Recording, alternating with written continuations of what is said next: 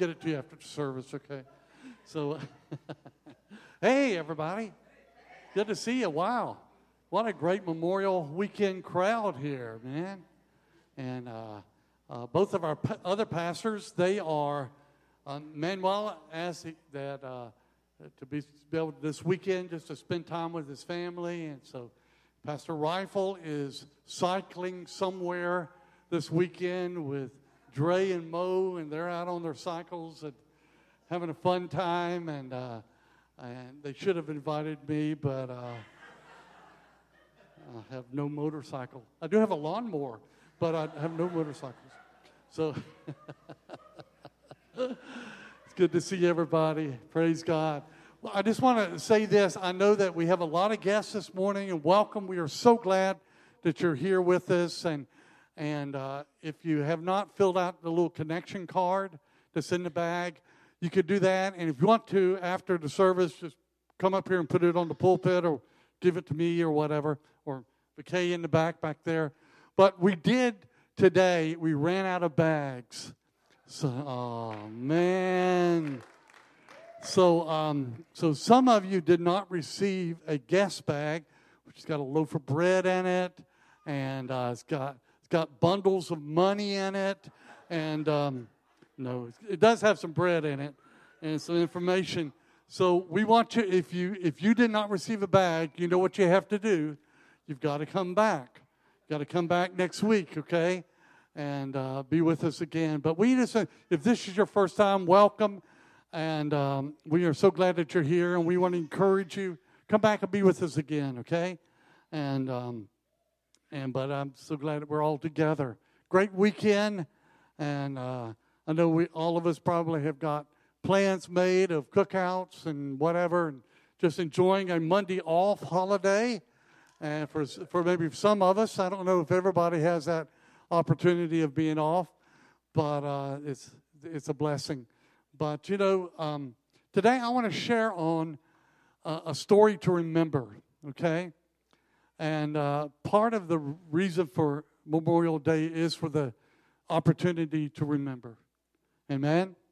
Uh, you know, if you don't know, Memorial Day or the act of remembering uh, lives who they laid their lives, they sacrificed their life for this nation, started right after the Civil War in 1866, I believe, May of 1866. And it was a practice of just honoring those that gave their lives. And they continued to do it, to do that. And, uh, and up until World War One, and then after World War One, they made a decision, the government, that this we, that is so important to remember those who've given their lives in all wars, not just one particular war or whatever. And they, they set aside the last Monday of May as a national holiday, as a holiday of remembrance. And that's so vital and so important because every life is valuable. Amen? Every person's life is valuable. And the story that they carry, and the story that they have. And, you know, many, many people have given their lives, they've sacrificed their life because they believed in something greater than just their own life. They believed in something that, that being able to, to protect and being able to cherish our nation and be able to fight for our nation in times when that was needed, that uh, it, it called to something higher within them. And uh, so I just want to take a moment this morning. You may have loved ones, you may have people that you know that uh, that that their life was the, was given on the battlefield, and um, you know I know for many families today that's that's what they're thinking about. And so so if we could just take a moment, you know, in all the activities of Memorial Day weekend, uh, the the sporting events, the Indianapolis 500, so many different things. This is the most important. Amen? Most important thing. So I would like to do this. In honor, I'd like for us to stand. Amen? Hallelujah.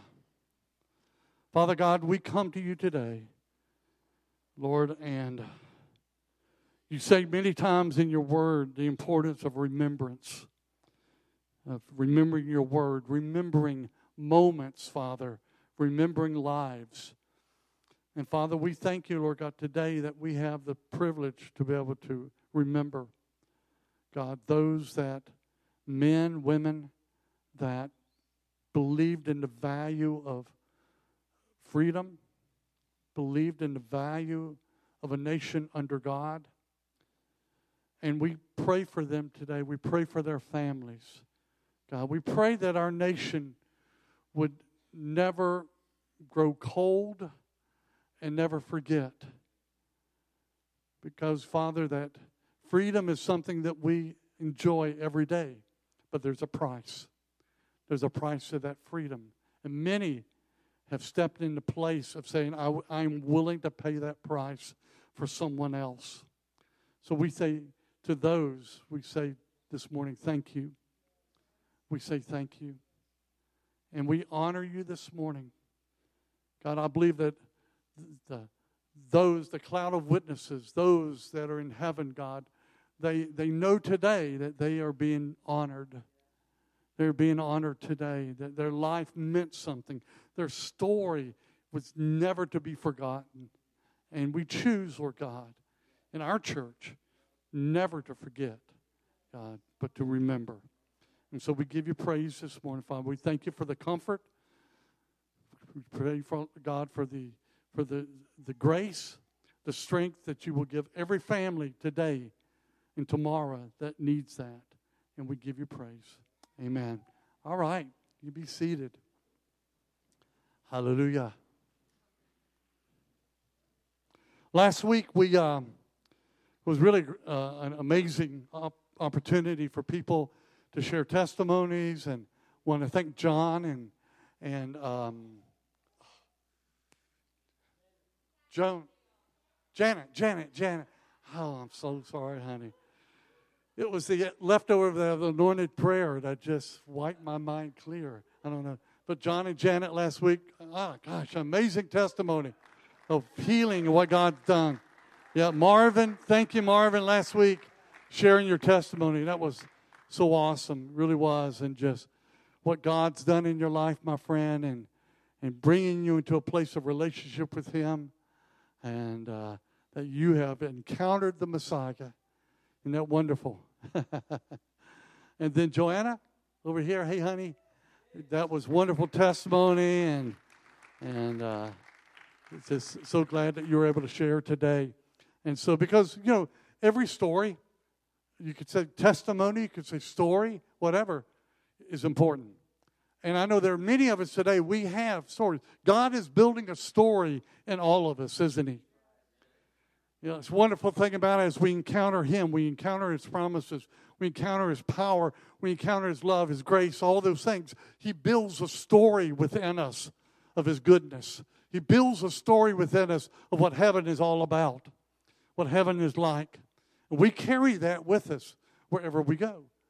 And it's so important, it's so vital that we share those things. Not that we just that we contain those things, but those stories, you have stories inside of you that is meant not just for you. You have stories inside of you, you have testimonies inside of you that is meant for someone else too. Meant for someone. How, let me just ask you, those that were with us last weekend, of one of these three testimonies that was shared, it impacted you. Just lift your hand. Amen. Many of us here. Praise God. And so I want to share today the importance of your story and the importance of the testimony that God is building on the inside of you and the importance of sharing that. You know, and God tells us very specifically in His Word that we are not to forget, that we are to remember, we are to declare it, we are to keep it, uh, His testimonies. Because anything of His story, it's all about Him, isn't it? You know, we, we were just there to experience, man, just a wonderful move of God, just an opportunity of God doing something that we didn't even think was possible many times. Many of our stories here are about those impossible situations, those impossible moments that come in our lives, and it comes in all of our lives, doesn't it? Moments is just like, how in the world am I going to ever make it? But but because God lives on the inside of you, Christ lives on the inside of you, the Holy Spirit is on the inside of you, He enables you. And He enables you to touch heaven. And He enables you, as Jesus prayed, that, that heaven would be not just in heaven, but be present here on the earth. And that we would experience it, we would see it, we would know it, we would experience it, and we would live it out. And it's a, it's a wonderful thing. So I'm going to ask Jamie Lombardo to come up here. Come up here, my friend.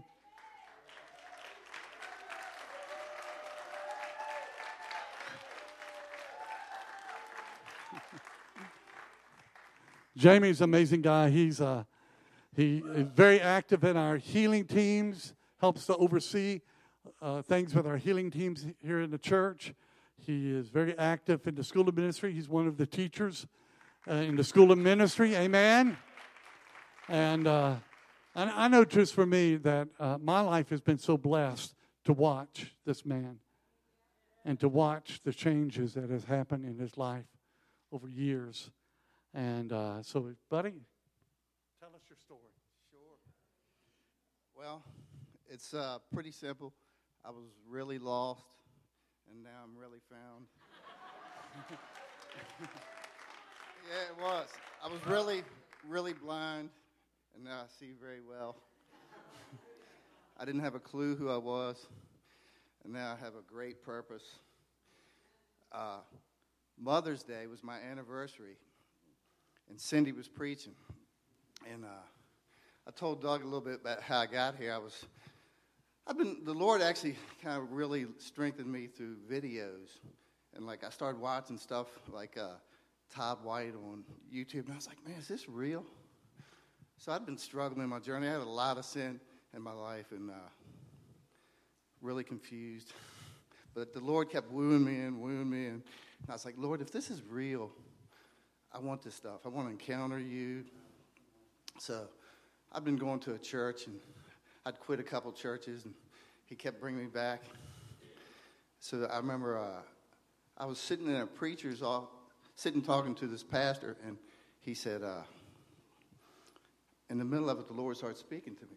You're leaving today. I'm like, wow. So it was the first time, like, the Lord really speaking to me and he just led me out of there. And then I went home and I got on my knees. I said, Well, you got to lead me to a place where I can grow, be discipled, learn. And I typed in kingdom based church, and Harvest Renewal popped up. Never heard of it. So I said, Well, I'm going to give it a try. So I came here, and it's been a journey. But I got so hungry for the Lord. I'd been living this double life, and I just finally said, Enough is a enough is enough. And I remember I got on my knees for like three days. And every sin I could ever imagine, even back to a childhood, every lie, whatever it was, I just repented. I just took like three days to everything. And I was hungry. I was just like, Lord, I want it. So it's amazing when you die to yourself what the Lord will do to you. It's, a, it's amazing. It really is. Let's encourage everybody to get out of the way and the Lord will take over. But uh, my testimony is really kind of what happened to me here was like I received a lot of deliverance, healing, physical healing, uh, emotional healing, uh, identity healing. And if he did it for me, he'll do it for anybody in here. So my testimony is really an encouragement for anybody that's struggling that you can get deliverance, you can get healing, emotional, physical, wherever you're at, you can get get what you need. The Lord has it. And uh, just stay hungry. Get hungry. Let go of yourself. The Lord, He will, He will come and meet you right where you're at. So I just, it's been great. There's and just encouragement I've seen you know, since I've been here, a lot of people, it's been kind of a revolving door. And it's a, it's a great place where the Lord works. And the Lord will, He will meet you here, but the enemy likes to attack people here. with either offense. I see a lot. Of, and if you get offended here, just know it's not from the Lord. it's true. you know, it happens. Get over it. And the feeling like you don't belong. This is the family of God. Like, no matter who you are, where you're at, you belong. You are family, and there is wholeness and healing here for you. So I just think there's a, just a wealth of uh, knowledge and testimonies in this place. I mean, it's amazing. I can look around and just, there's so much here for y'all. So if you're going through something, just reach out. It's amazing the teaching, the testimonies, the people here that'll walk with you. And I'm grateful. Grateful.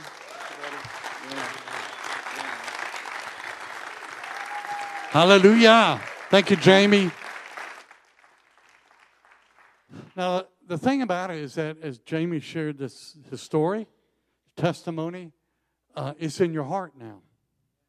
You've heard it. It's in your heart. And you're going to carry that wherever you go.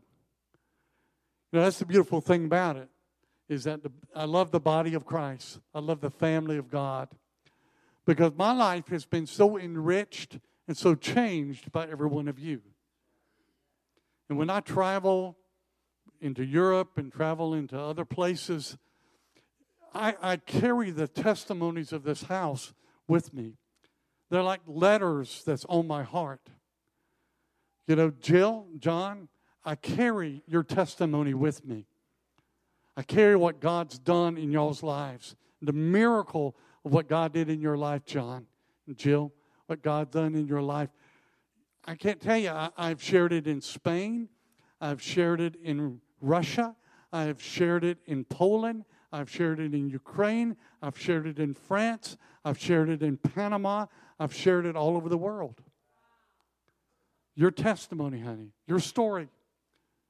Because that's what God does. He doesn't only just build what He does in our lives, but He places within us the opportunity and the responsibility to carry the testimony of other people. I don't know where I saw Morgan this morning. Morgan and Joe, I carry your testimony, Morgan, of your last pregnancy and the miracle that, that took place in your last pregnancy, honey. I've shared that all over the world. And it impacts people, it gives people hope. And it gives people a glimpse into the God that we know. And it, and it enlarges their belief, their faith that, gosh, if God did that, if God preserved that life that the doctors said there was no way that this little baby was going to ever be born normally and, and, or even be born alive because of the circumstances of your pregnancy. But for people to know, wow, there is a God that is able to do that. It's so powerful. You know, there's a passage in Second Corinthians chapter 3, verse 2 and 3. I think that we'll put it up on the screen here, I believe. And Paul writes this, and, and, and what he's saying basically is what I'm saying. That he's saying, listen, he's talking to the Corinthian people, and he's saying, listen, I carry your testimony, I carry your story, I carry what your life has been about in my heart. He says, You are an epistle, a letter written in our hearts, known and read by all men. Basically, Paul's saying, wherever we go, they know about you. We testify of what God has done in your life. Clearly, you are an epistle of Christ, being that it is God's testimony. It is to bring glory to Him, ministered by us, written not with ink, but with the Spirit of the living God. Isn't that powerful?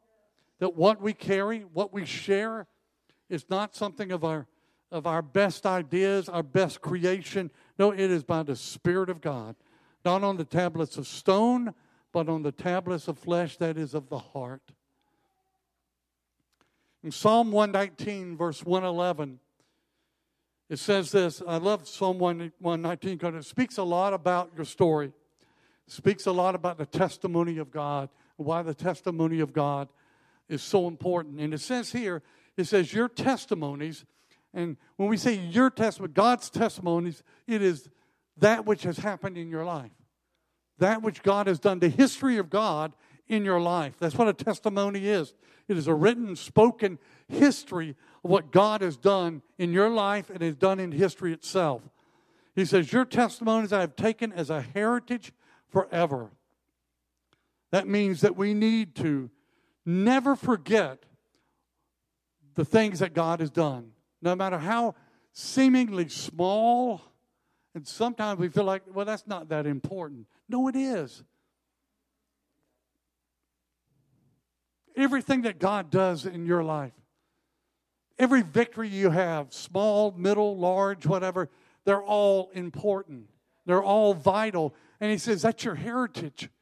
That's your heritage. That when you're in difficult times, when you're in difficult moments and you just feel overwhelmed with life, he says, just remember. Remember what I've done. Remember what I said. Remember what I performed in your life. Remember what I did in Morgan's life. Remember what I did in John and Jill's life. Remember what I did in Artem's life. You know, took a young man that was messed up. You were messed up, buddy, weren't you?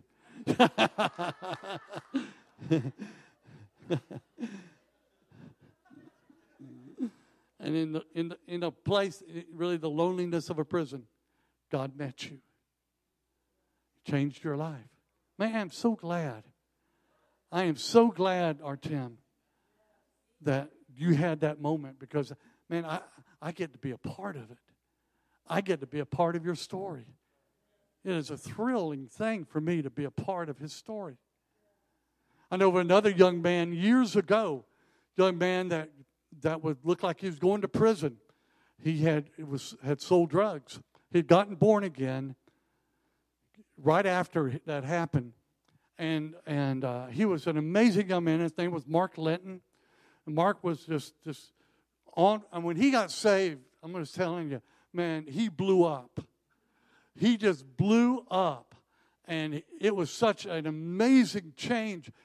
And, and then, but he was under this sentence that there was no way, but he was going to prison for many years. talking about selling heavy drugs. And there was no way out. And we prayed. And we prayed for Mark. And he stood before the judge. And the judge tell, tells Mark, I don't understand why I will ever would ever do this. But I'm going to give you a break today. Now this was this was wasn't Mark's first offense. This had happened before. And when it happens again, I mean it's over with, basically. The judge said, listen, I feel I hear because Mark just got in front of him and just shared his testimony, what God's been doing in his life, what God did. And he said, Mark, he says, um, if you will continue to what you what you're doing and continue to be involved in the church there, he said I'm to I'm going to get I'm going to give you probation. You're not going to prison. And I, I've never seen a happier boy in all my life, man. I mean, he was thrilled. Now, Mark got involved in our youth group. Mark uh, uh, became my uh, assistant youth pastor, and he was just an amazing young man. I mean, he could do anything. He was just so gifted. And uh, last week, the church that I, Cindy and I were at in Brunswick, Georgia, uh, Mark's been there ever since we left. He took over my position as youth pastor and children's pastor. He's been there ever since, been faithful. Uh, this past Sunday, they set him in as a senior pastor in that church.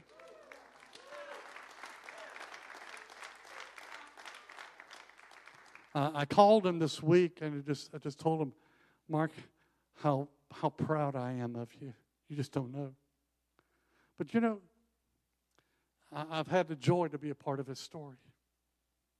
I've had the joy to, to carry his story. Now, you know his story. Wonderful thing about a testimony is, like I said in Psalm 119, it says, I've taken it as a heritage forever. They are the rejoicing of my heart. Listen, we have so much to, to rejoice about. There should never, hardly ever be a moment of depression in our lives. If we just take a couple of moments of what God has done and what God did and, and, and, and just encountered us and forgave us, that alone, That alone, just the forgiveness that He has shown in every one of our lives, that alone should put us in a constant state of joy. Because I want to tell you, we were all guilty. We were all guilty. And God says, because of my son's blood, I proclaim that you're not guilty, but you're righteous in my eyes. Wow, how amazing that is. How amazing that. But it says that, that here, that the testimonies of God here, the rejoicing of my heart, and it has caused me to incline my heart to perform your statutes, your commandments, your will forever to the end. Forever. It's important. The thing about our story, guys, that's important is that it's important for you to speak it. It's important for you to, to declare your story, your testimony. You never know who needs it. You never know. And most of the time, we just kind of we just kind of excuse ourselves. We disqualify ourselves or whatever. We can't do that. We can't do that. You need to declare it. Then it says about testimonies in the Word of God that we need to keep it, we need to preserve it. You know, if I went into your home today, Cindy and I come over this afternoon, so you, you don't know which home we're going to come to, okay? All right, so you, you better be ready, okay? We're going to come into your home. We're going to just have an afternoon with you. And I guarantee you that there are things in your home that you have kept that are important to you. It may be a piece of furniture, it may be a picture, it may be something that was been given to you, it may be something valuable, but you've kept it. Why have you kept it? Because it meant something to you. It's valuable to you. And that's why it's important for us to keep the testimonies of God, what God is doing in our life, to never forget, because they're valuable. They're valuable. And a testimony, one testimony of God's breakthrough in your life can cause breakthrough for somebody else. You know, to you, it may not, well, just, just something that God did, but to them, it's freedom. To them, it's victory. To them, it's like, man, you just don't know how I needed that, how I needed that to be shared. So we need to declare, we need to keep, and we need to remember. Like today, as we celebrate the weekend of Memorial Day weekend, we remember, we need to remember the testimonies. It's important, vital. Praise God. I want to talk about declaring God's testimony, but I want Nicole to come up here first. I want another testimony, okay? Hallelujah.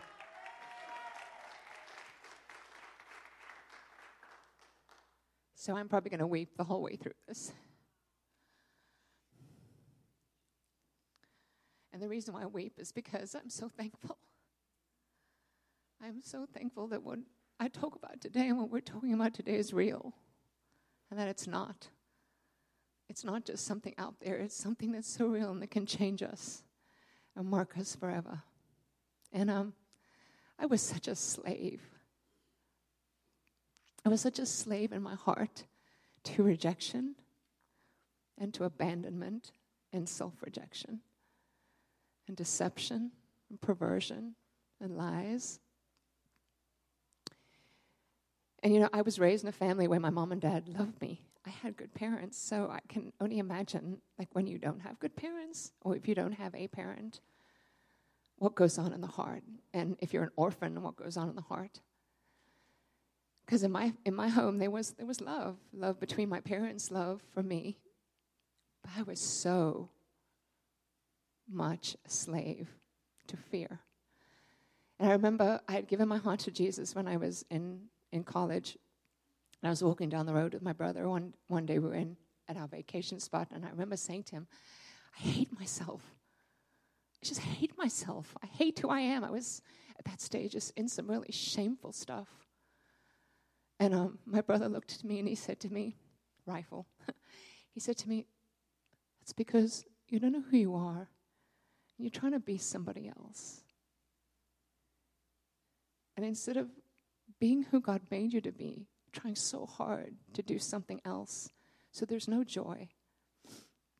And around the same time, we had this prophet come around to our church, and he looked at, he looked at me, came, you know, prayed down the line, came to me, and he said, The mirror is your worst enemy.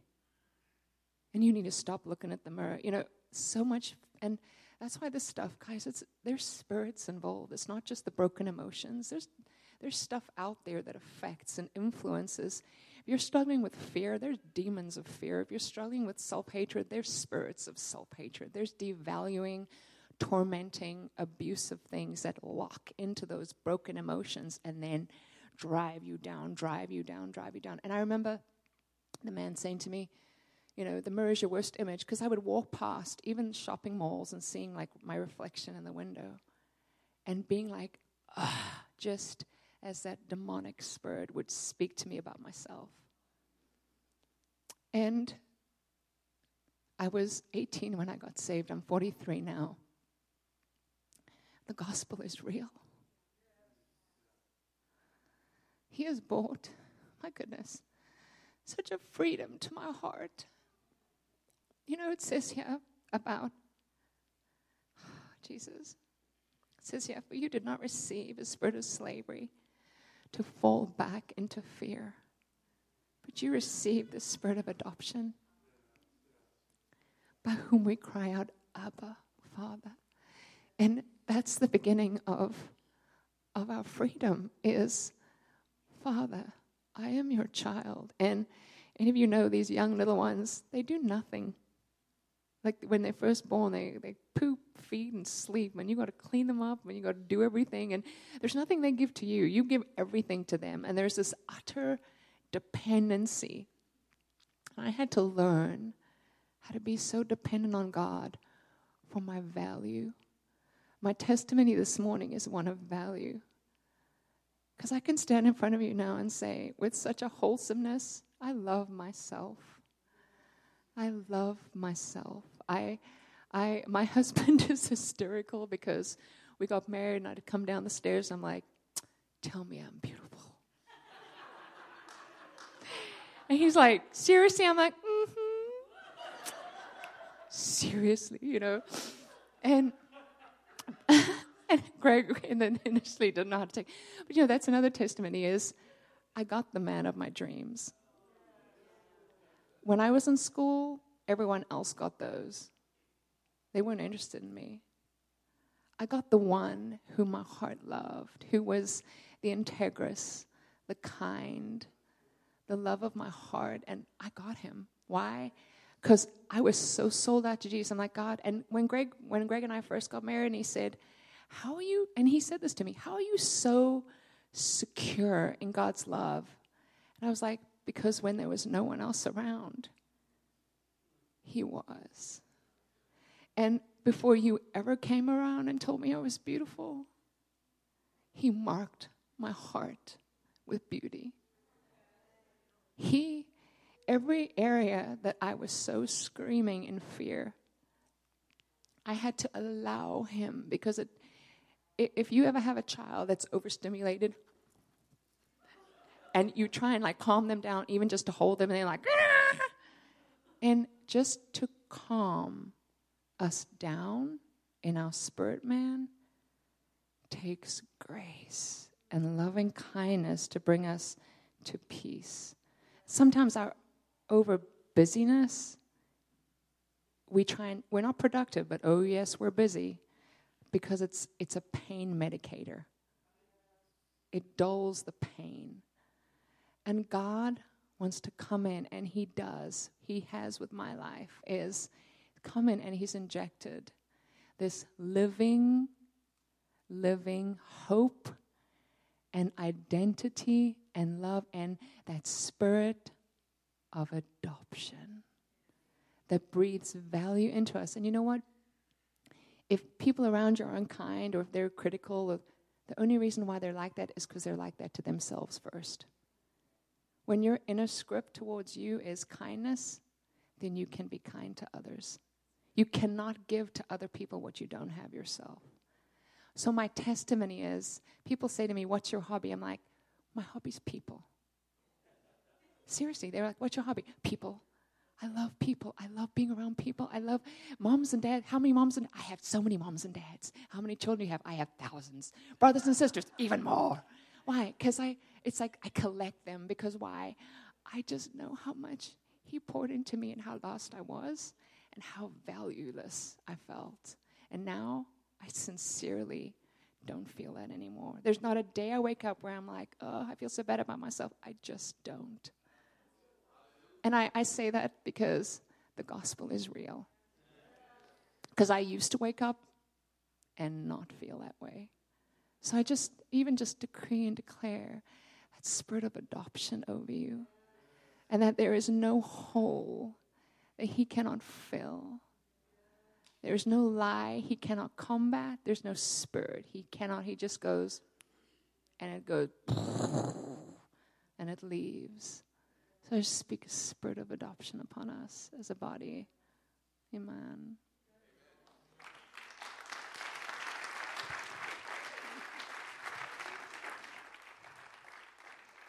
Wow. I'll just sit back down. Nicole, you come back up here, baby. Aren't you glad that you're part of Nicole's collection? Isn't that wonderful? I was just thinking, Nicole, as you were sharing, uh, I was thinking, gosh, I was 21 when you were born. It's like, it's like, wow. Okay. So, um, let me tell you, okay, Nicole was declaring her testimony. Amen? We all heard it. As she was declaring her testimony, three things were in operation as she was declaring her testimony. And three things are always in operation when you declare your story, when you declare your testimony. First, we get a revelation of how God works. See, Nicole had to discover that God works in a different way than she works in her own life. Amen? And, and we, as we share and we declare our testimony, we get a glimpse, we get a revelation all of a sudden of how God works. And we get, a, we get an encouragement that the same anointing that God poured out to Nicole to heal her, it opens up the access of that anointing to every one of us. That's the beautiful thing about it. So, one, we get a revelation of how God works. Secondly, we get a revelation of who God is and the nature of his heart. How many of you have discovered that when you when you have really gotten a revelation of his heart is so different from what you thought it was. You realize, you know, God is not angry with me. God loves me. God does, is not going to punish me because that was poured out in the cross. That what God's going to pour out to me is redemption. He's pouring out redemption to me. The thing about it is that when we declare our testimony, when we declare this is our God. This is your God. This is His nature. It does an amazing thing because it invites others to come and to experience that. A declared testimony will train us to see reality from God's perspective. We get goofed up. We are all goofed up at times we get goofed up because the reality that we're living out of is a false reality. It's a reality what the enemy says, and it's not a real reality. The only reality that is really real is what God says. And when we understand and we hear a testimony about God, the goodness of God, that God is a God who is able to heal deep into the heart, that has just known rejection and abandonment, like Nicole was saying, and that God can heal that heart.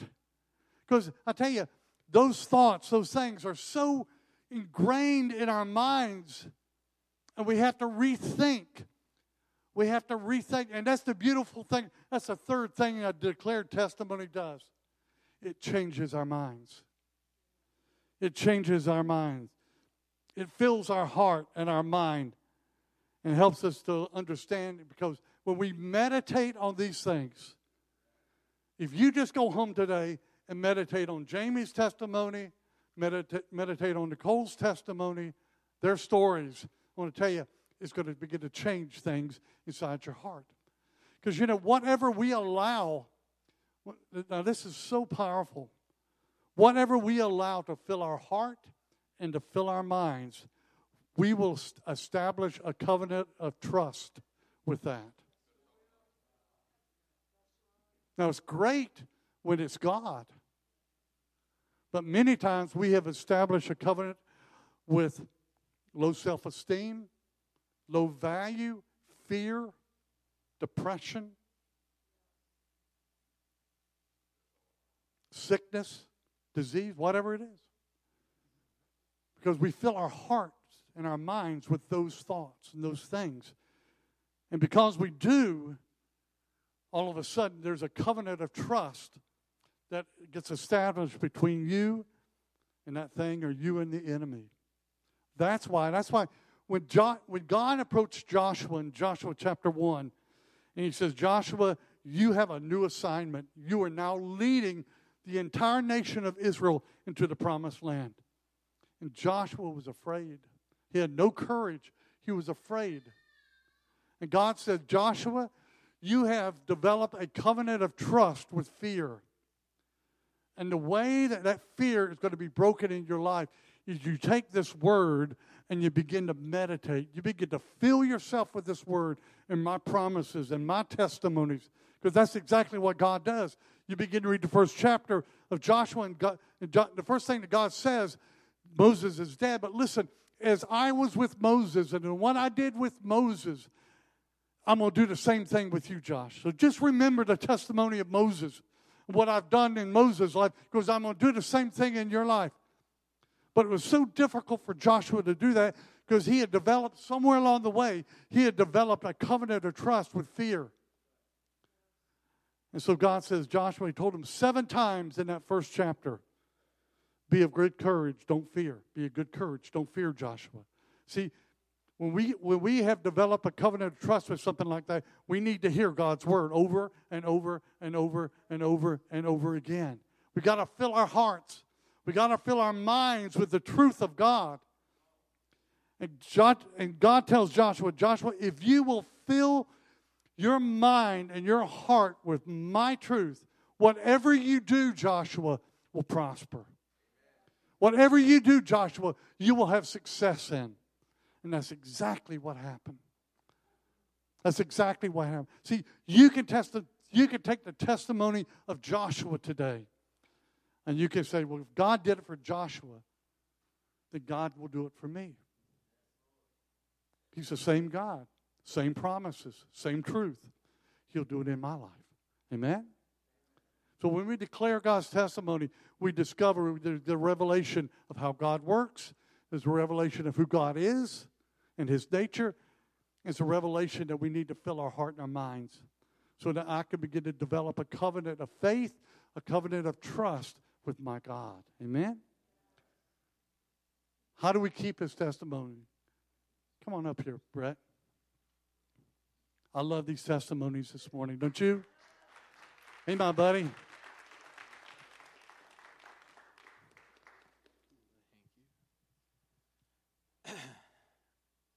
So, guys, um, I, I, I, think my testimony is very similar, excuse me, uh, to a lot of stuff Nicole said and uh, Jamie as well. You know, God is so good.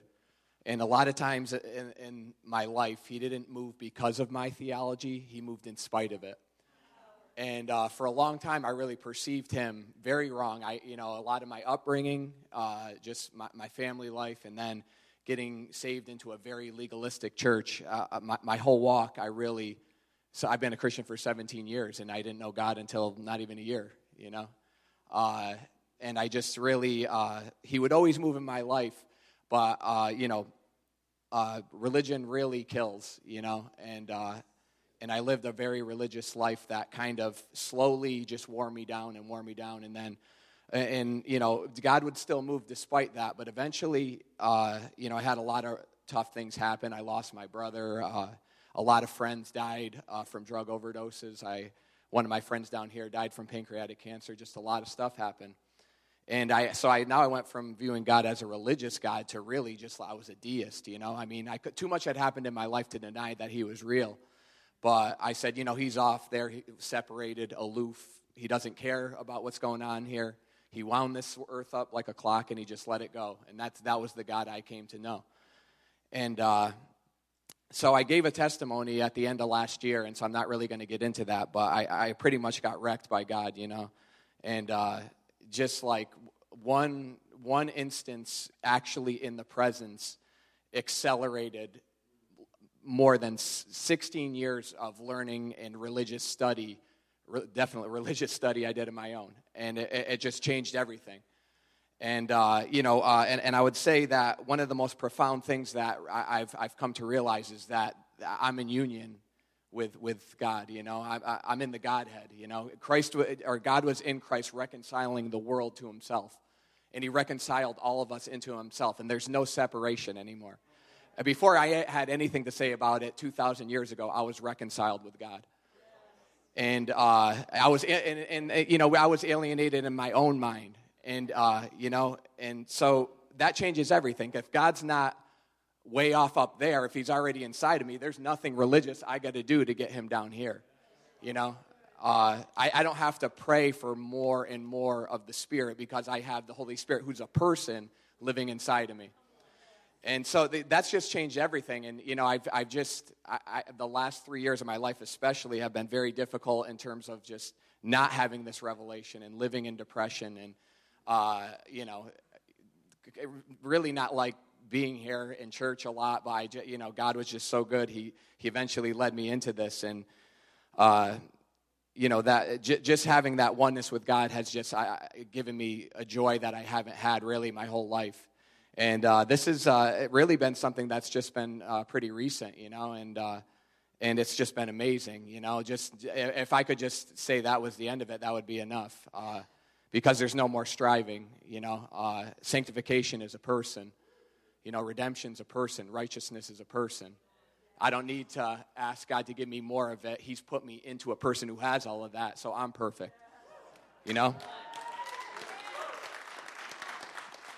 So, uh, I just wanted to share two quick things that have happened recently. I've been having dreams every single night. I actually, as soon as I put my kids down, I go to sleep just so I can have another one, you know? But.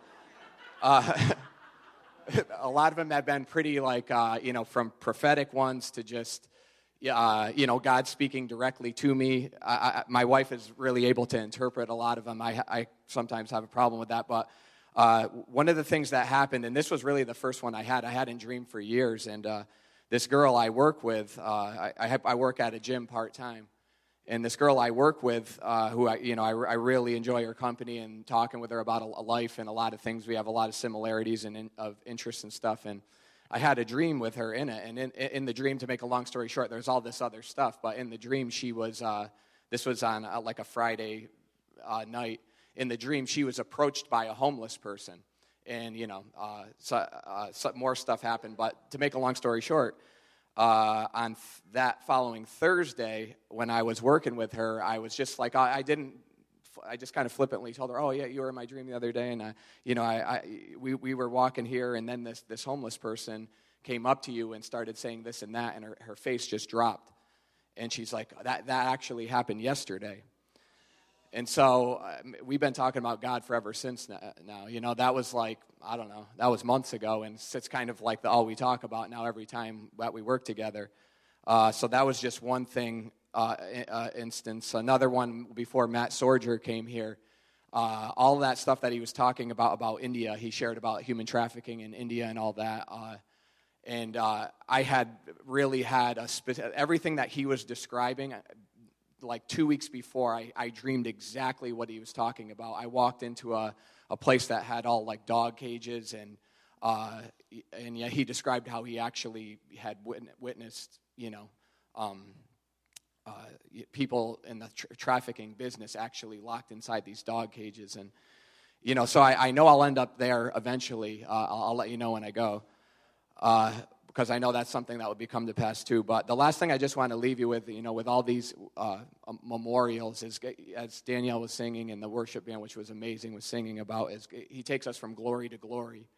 So rather than just like, I, I remember I had like a lot of powerful experiences a long time ago, and just camping out on those 10 years later, like, man, that was awesome 10 years ago.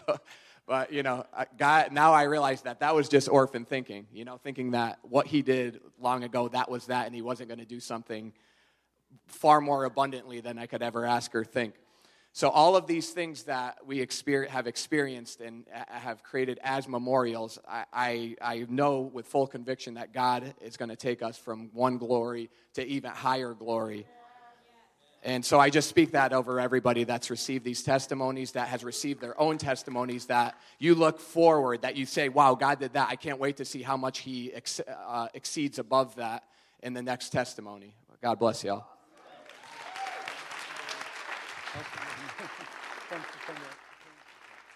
Amen. Here you go. How many are you are glad that Brett kept this testimony? He preserved this testimony. Amen. So important, you know. Like I said, there, are three things: we declare a testimony, we keep a testimony, and we remember a testimony. In Deuteronomy six seventeen, it says this. It says that God says that you need to diligently keep the commandments of the Lord, his testimonies, and his statutes. There are three things that God tells us is important for us to keep, value, preserve, never forget those type of things. Why do we need to keep, why is it important for Brett to come up here and to share something? Why is it important for Nicole? Why is it important for any of us to say, listen, I've got a testimony that I've been keeping on the inside. I want to share that with you. Why is that important? One, it motivates others, it helps others to break through an impossible barrier. It helps others to break through an impossible barrier. One of the greatest examples in the Bible is in the book of Nehemiah. When Nehemiah steps into a place of total devastation, where people were just surviving. For over a hundred years, they, they, they were the refugees that have gone back to Israel, gone back to Jerusalem and they and the wall has never been rebuilt for over a hundred years. And Nehemiah gets his desire, this passion to go, and even for him to be able to go was a was a just a miracle to have the favor of the king to go and to lead this. And when he gets there, he finds a people that have so been so devastated by just destructive things in their life. And they're just barely surviving.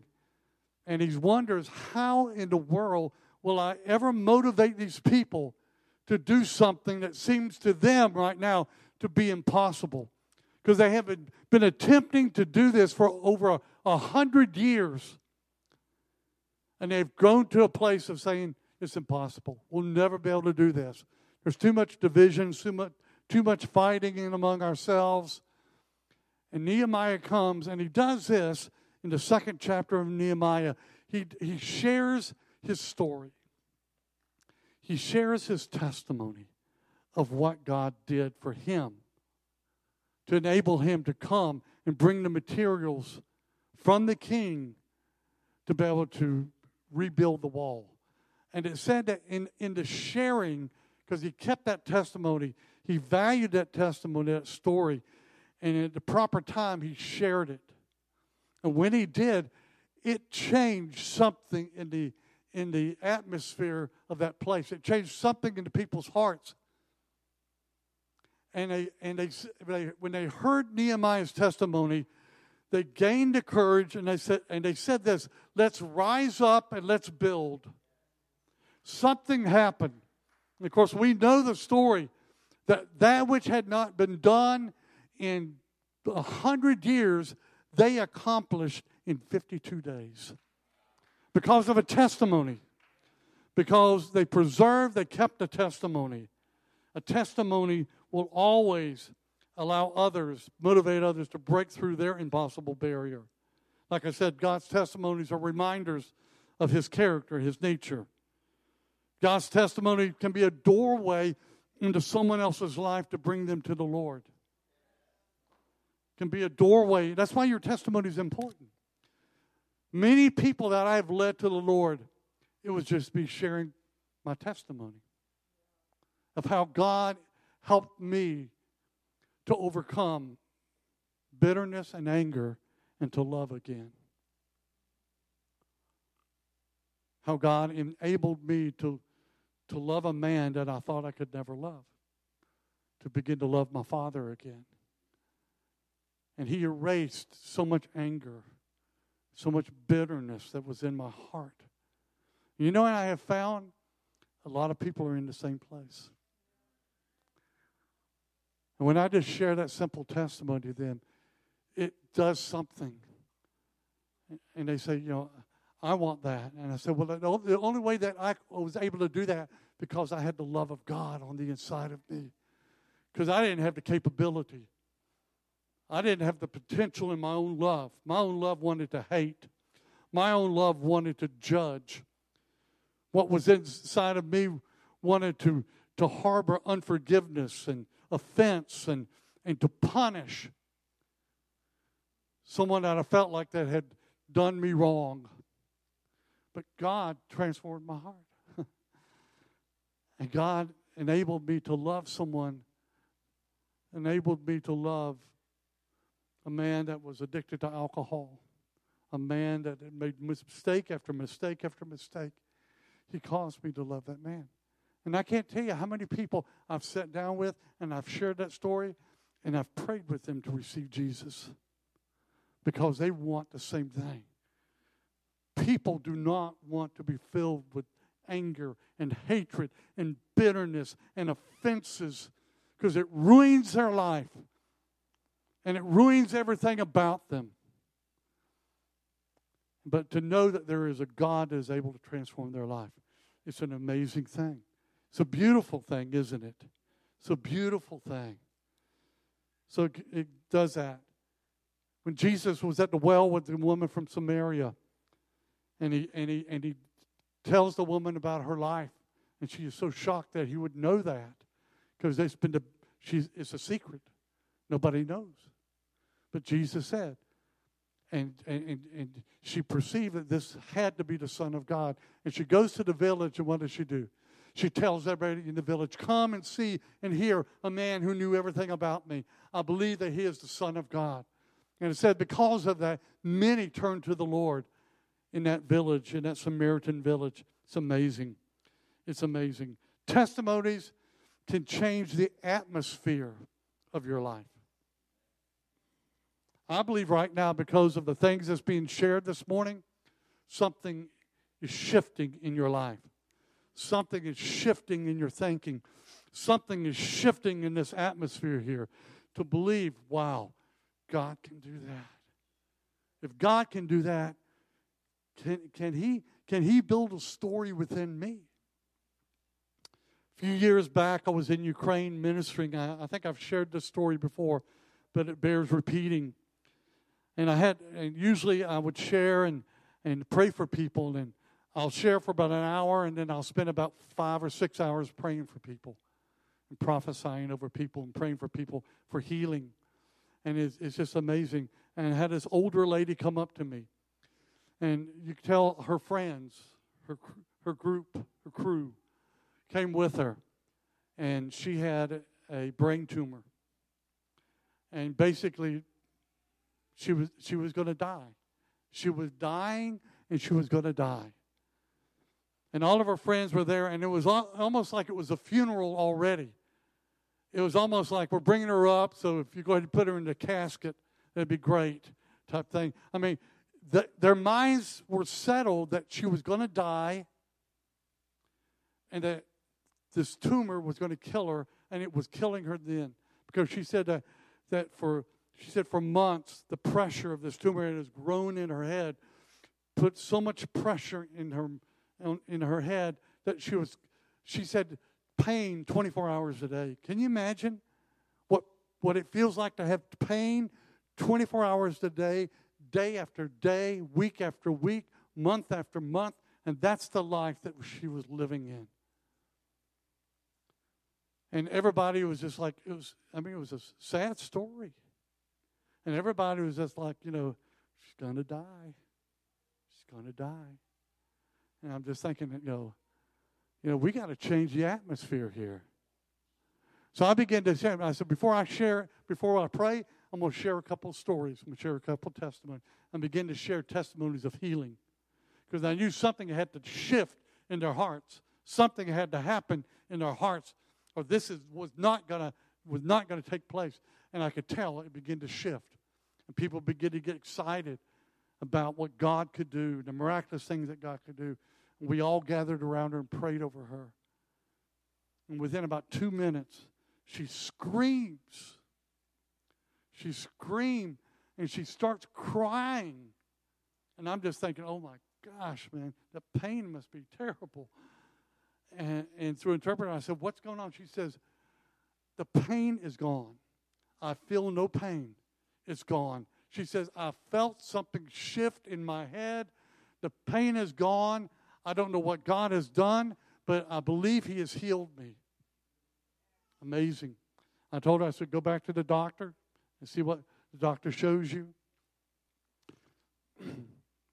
last year, I think it was yep, last year, I was back in this little town called Nova Nostros. Saw her again. She wasn't dead. She wasn't dead. She was doing great, doing great. God had done a miracle because what testimonies can do, it shifts the atmosphere. One last thing here. Can you give me five more minutes? Amen. Okay? Okay, I'll take 10. One last thing. As you go today, you need to remember. Now, what's important is that you just don't remember what Jamie said or Brett said, Nicole said, what I said. You remember what God's done in your life. Because, see, when we remember, they're like seeds of replication. When we remember the testimonies of God, we remember the story that He's building in our life, it's like seeds of replication. And every time you remember, you're casting another seed. You're casting another seed that God's going to do it again. God's going to do it again. God's able to do it again. God's able to do it for you. So remembrance is such a powerful, powerful thing. It helps me to see and hear clearly again. Because you know, most of the time we need to remember when we're in the battle, don't we?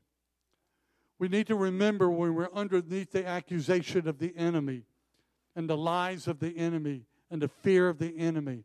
That's when we need to remember how good God is, what God has done. I want to tell you, even the what seems to be the oh, hey buddy, what I thought I heard something back there. What seems to be the smallest little thing to you is a huge seed of replication. And we know what seeds do, don't we? They get planted, and all of a sudden they start growing. They start taking over. And the seed of your testimony is powerful, powerful. That's why God goes to Joshua. He says, Remember what I did with Moses. Remember when I did this, Joshua? You need to remember that. Because he could see and clearly. When we remember, it brings God back into the center of our place where we're at. Bring God back into that place. The thing about it is that when you remember, this is so powerful. When you remember what God has done, we have no excuse to doubt. We have no excuse anymore. You remember one thing that God has done in your life, it wipes out all the excuses, all the doubt. It wipes it out. That's why it's so powerful. That's why God says you need to declare, you need to keep, and you, do, you need to remember. Remembering things like this produces courage and strength to overcome the enemy and to do the impossible. One thing I've learned in life, I will face a lot of impossibilities. One thing I've learned, I will face a lot of things that I cannot change.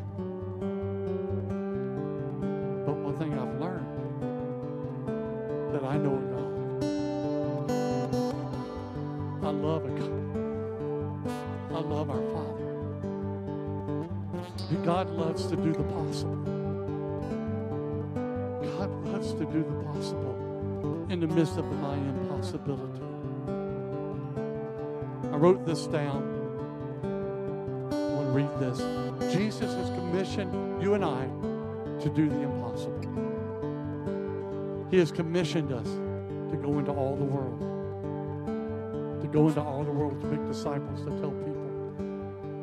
He has, he has told us to go do the impossible.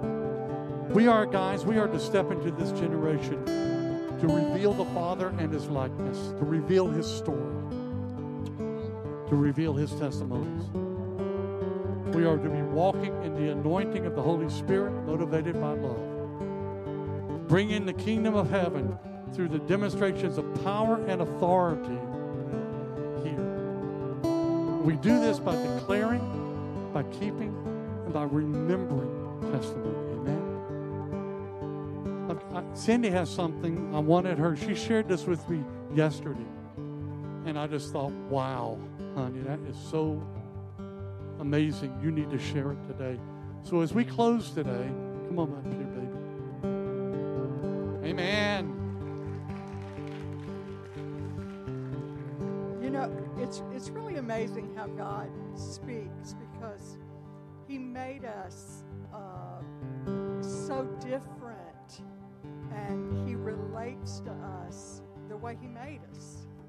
You know, and and He He put within me such a love for numbers. Now, don't get that confused with math because I do not have love for math. But just dates, yeah. Not, but but numbers, I just love numbers and colors. And so he will speak to. And it's like a game that we play together.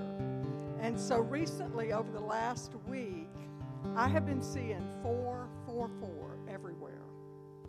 And it's like I'm going, okay, every time, every I'll look at the clock, I'll be walking so 444. Or I'll wake up in the night, 444.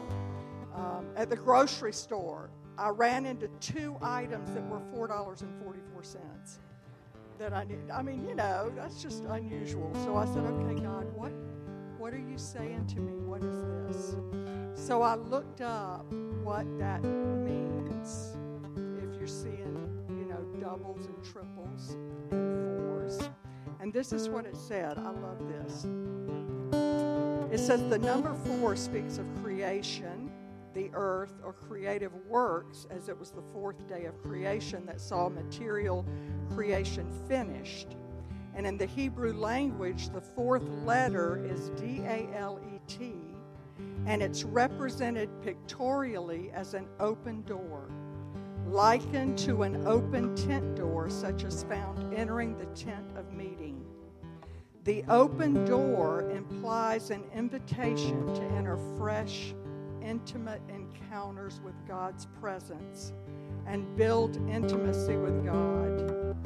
When seeing fours, take note of what you're doing or thinking at the time as it can be God talking of an open door season and creative miracles, especially pertaining to entering the season you are on the threshold of. It's a fresh perspective as you come up higher and see the doors open to you.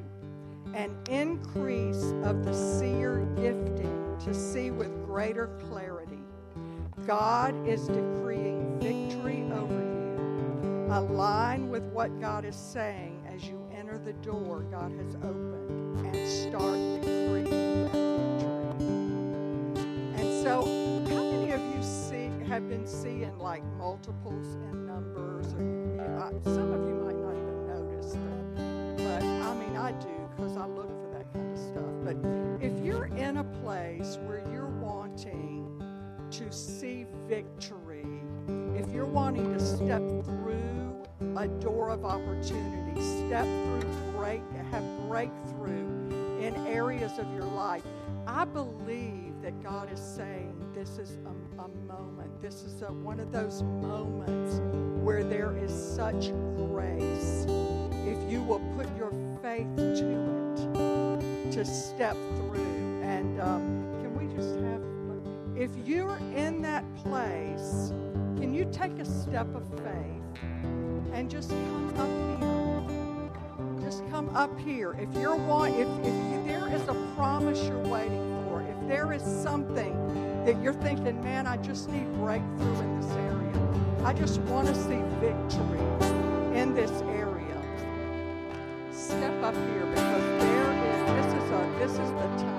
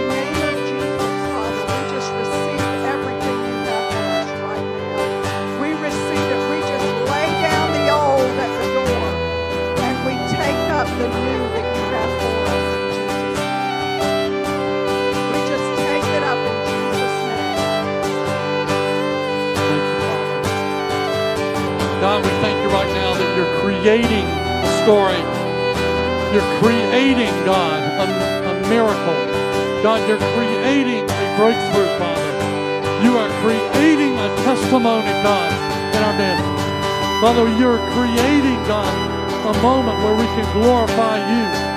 We can praise you. We can say, listen, let me tell you how, how amazing my God is. Let me tell you how amazing, how wonderful, how breathtaking is my God. Father, we just thank you right now. I just pray that over, God.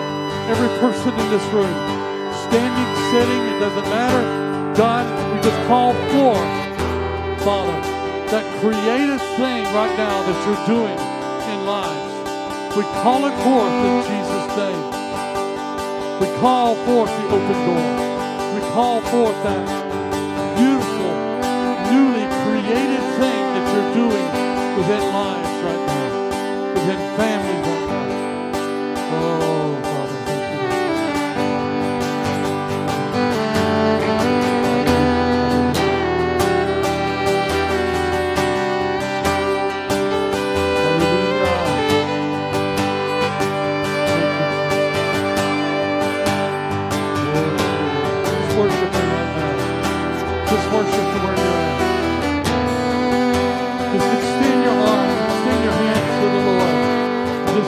Oh, He's so worthy. He's so worthy.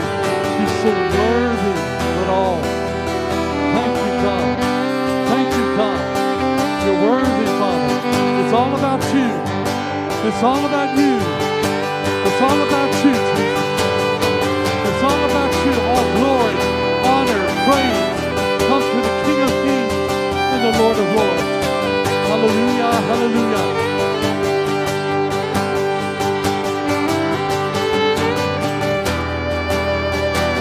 We're going to have people up here that's part of our altar ministry team. You go ahead and come on up here. This is your Sunday, you got to pray for people. Come on up here. And if you need prayer, they'll be up here standing with a little badge on, part of the team. All right? And we'll be glad to pray for you.